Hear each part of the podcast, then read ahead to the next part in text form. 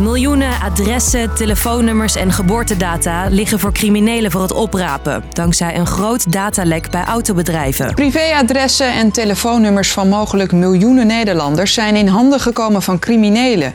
Ze zijn gestolen bij een bedrijf dat ICT-diensten aan garage levert. En het is niet de eerste keer dat je het woord datalek voorbij hoort komen. Een datalek bij het ticketbedrijf Ticketcounter. En dat heeft mogelijk gevolgen voor honderdduizenden mensen. Hoe kon het gebeuren? De diefstal van vele tienduizenden persoonsgegevens uit de datasystemen van de GGD. Mailadressen, namen, telefoonnummers en soms zelfs BSN-nummers. Criminelen doen flink hun best om bedrijven te hacken voor die gegevens en ze vervolgens weer door te verkopen. Maar waarom eigenlijk? Wat kunnen ze daarmee? Ik ben Maxime en ik leg je uit hoe gevaarlijk een datalek voor jou kan zijn. Lang verhaal kort. Een podcast van NOS op 3 en 3FM. Laten we beginnen bij het datalek bij die autobedrijven. Collega Joost Schellevis, wat is daar nou precies gebeurd? Ja, misschien als je een auto hebt, dan herinner je je wel die mailtjes die je krijgt als je APK uh, bijna verloopt. Dat die weer langs moet komen voor de keuring. Nou, dat soort diensten, dat levert dit ICT-bedrijf. En het lijkt erop dat die hacker een heel groot deel van die dataset in handen heeft gekregen. Dankzij dat lek hebben criminelen nu wel informatie over miljoenen mensen. Ze weten hoe ze heten, waar ze wonen, hoe oud ze zijn en in welke auto ze rijden.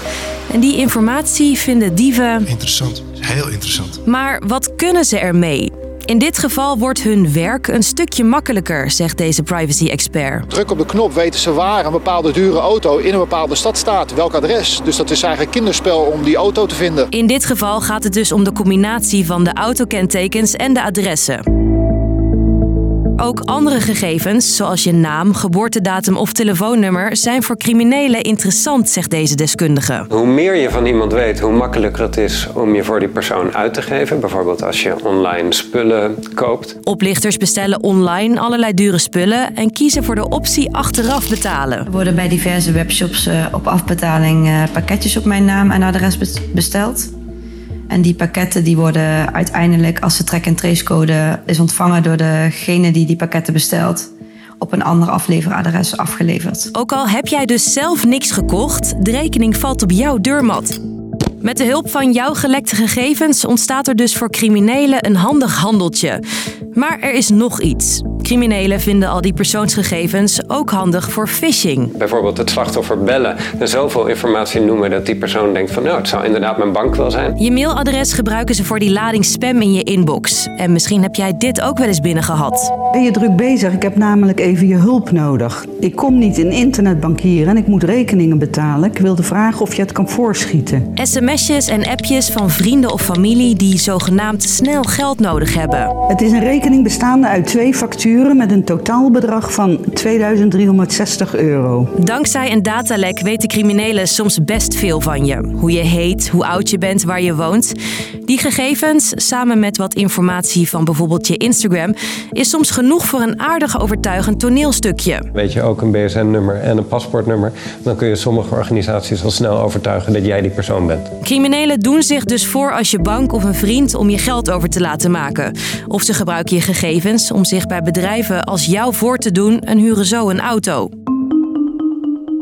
Nou denk je misschien, oké, best eng allemaal.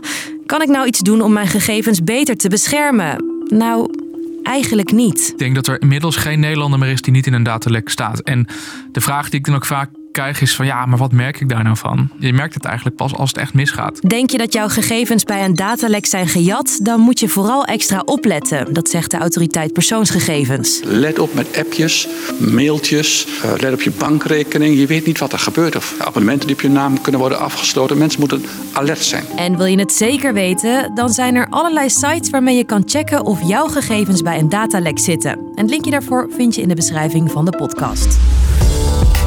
Goed, lang verhaal kort. Criminelen doen hun best om bedrijven te hacken om zo in één klap aan de gegevens van duizenden, soms wel miljoenen mensen te komen.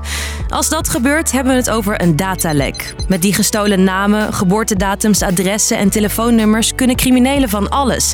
Ze bestellen op jouw naam dure spullen die jij nooit te zien krijgt, maar wel moet betalen. Of ze gebruiken informatie als voorbereiding op een klein toneelstukje waarin ze jou een appje sturen en doen alsof ze een goede vriend van ze zijn en snel geld nodig hebben.